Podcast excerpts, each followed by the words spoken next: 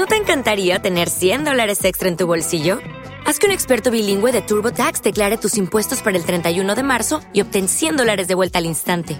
Porque no importa cuáles hayan sido tus logros del año pasado, TurboTax hace que cuenten. Obtén 100 dólares de vuelta y tus impuestos con 100% de precisión, solo con Intuit TurboTax. Debes declarar para el 31 de marzo. Crédito solo aplicable al costo de la presentación federal con TurboTax Full Service. Oferta sujeta a cambios o cancelación en cualquier momento.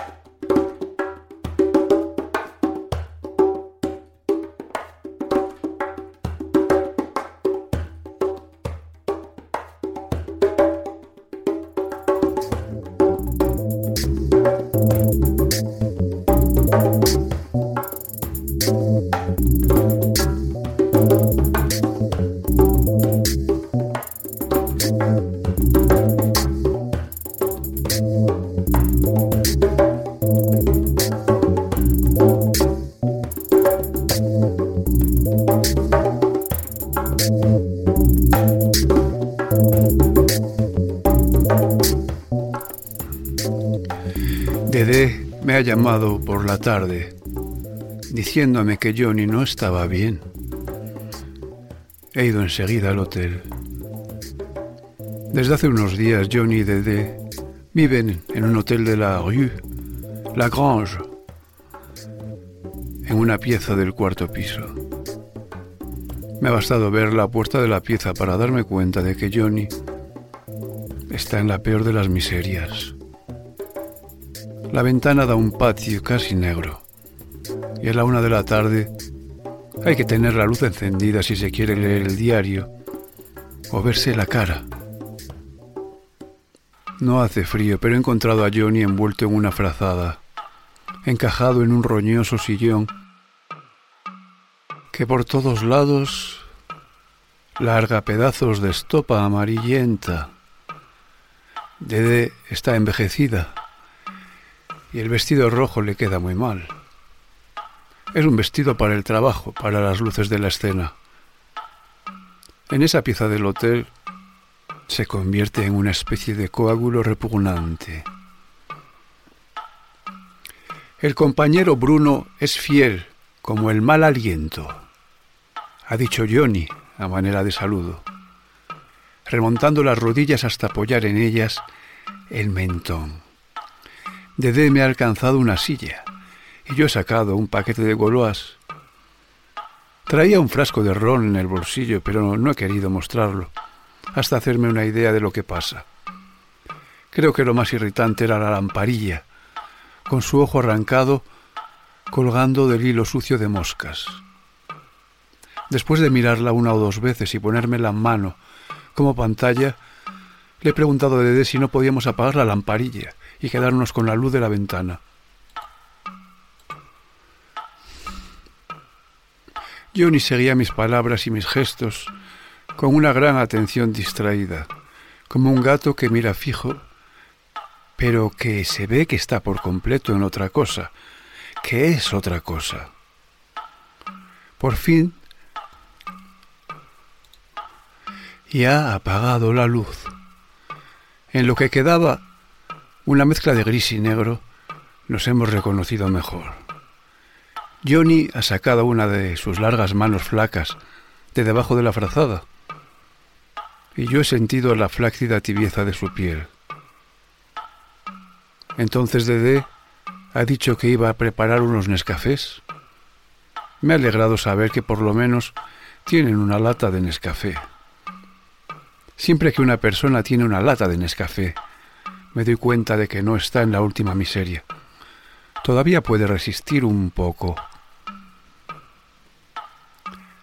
Hace rato que no nos veíamos, le he dicho a Johnny. Un mes por lo menos. Tú no haces más que contar el tiempo, me ha contestado de mal humor. El primero, el dos, el tres, el veintiuno, a todo le pones un número tú, y esta es igual. ¿Sabes por qué está furiosa? Porque he perdido el saxo. Ah, tienes razón después de todo. Pero ¿cómo has podido perderlo? Le he preguntado, sabiendo en el mismo momento que era justamente lo que no se le puede preguntar a Johnny. En el metro, ha dicho Johnny.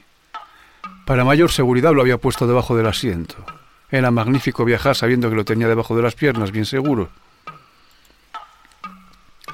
Se dio cuenta cuando estaba subiendo la escalera del hotel, ha dicho Dede con la voz un poco ronca.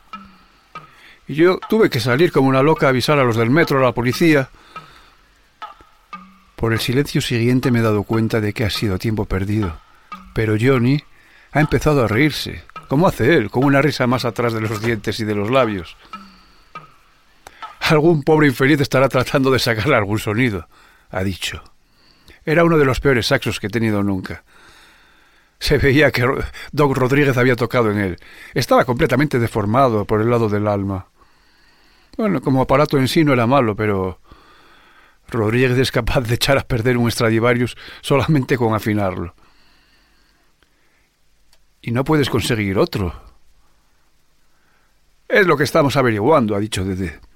Parece que Rory Friend tiene uno. Lo malo es que el contrato de Johnny...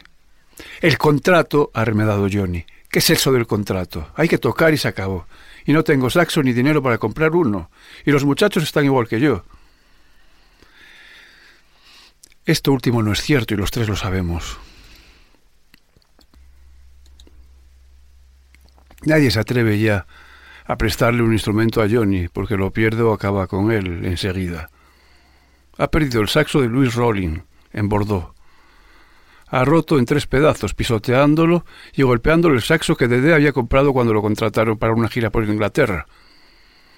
Nadie sabe ya cuántos instrumentos lleva perdidos, empeñados, rotos. Y en todos ellos tocaba como yo creo que solamente un dios puede tocar un saxo alto, suponiendo que hayan renunciado a las liras y a las flautas. ¿Cuándo empiezas, Johnny? No sé. Hoy creo. ¿Ede? No, pasado mañana. Todo el mundo sabe las fechas, menos yo, rezonga Johnny, tapándose hasta las orejas con la frazada. Hubiera jurado que era esta noche y que esta tarde había que ir a ensayar. Lo mismo da, ha dicho Dede. La cuestión es que no tiene saxo. ¿Cómo lo mismo da? No es lo mismo. Pasado mañana es después de mañana. Y mañana es mucho después. ¿Te está gustando este episodio? Hazte fan desde el botón Apoyar del podcast de Nivos. Elige tu aportación y podrás escuchar este y el resto de sus episodios extra. Además, ayudarás a su productor a seguir creando contenido con la misma pasión y dedicación.